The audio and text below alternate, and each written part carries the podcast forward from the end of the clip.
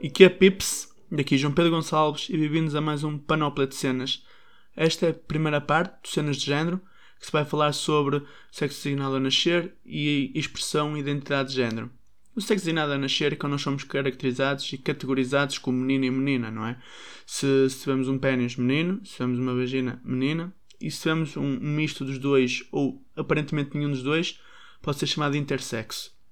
E não é só na parte genital, não é? À medida que vamos crescendo, temos as características sexuais secundárias, não é? Como, como os seios e, os, e as zonas públicas, e também a barba, no caso dos, dos homens, e também na, na parte das hormonas, não é? Testosterona, progesterona, estrogênio, tudo que está designado, tudo que está, tem a ver com os géneros ou os sexos diferentes. E isto é, é algo que às vezes as pessoas não se identificam se nós, se nós nos identificarmos com o sexo que, que nos foi designado à nascença, por exemplo, nasci menino, identifico como homem, não é? Sou chamado cisgênero. É alguém que se identifica com, com o seu próprio. Com com o género que lhe foi designado à nascença.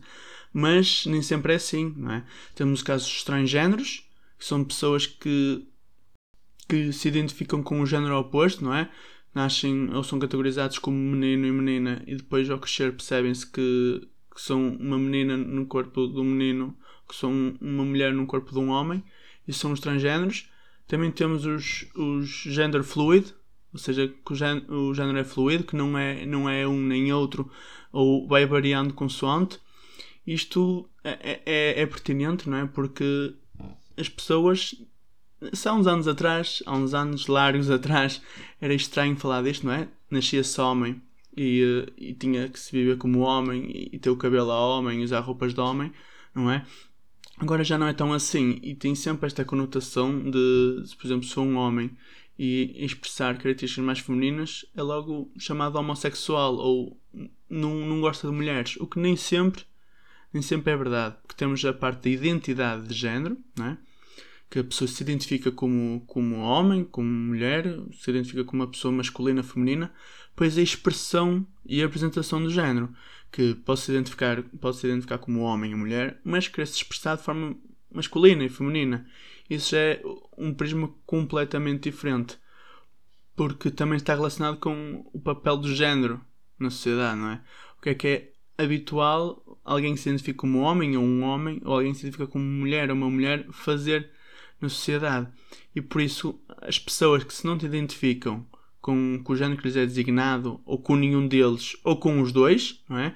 Porque há personalidades indígenas, os nativos americanos, os índios, que, que se expressam ou expressam as, ambas as características masculinas ou femininas, ou que a sociedade percebe como características masculinas e femininas, ou seja, identificam-se com os dois.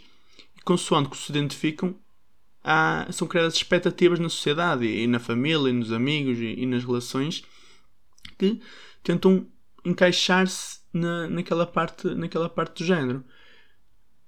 Isto do género nem sempre está relacionado com, com, a, com a atração sexual e atração romântica, porque não é só atração sexual, que por vezes pode ser diferente, mas isto sobre o género e o sexo.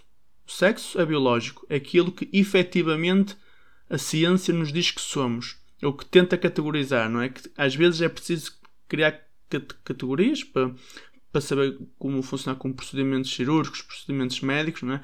que a parte das, das hormonas é muito importante para certos tratamentos, mas a parte do género, que é uma pessoa como se identifica e como se quer expressar. E isso vai determinar o seu papel, o seu bem-estar e, e o que sente e o que quer ser. Agora acabamos de falar sobre o género, expressão e o sexo ensinado a nascer, e na parte 2 vai-se falar sobre a orientação sexual. Por isso não percam. Bye bye pessoal.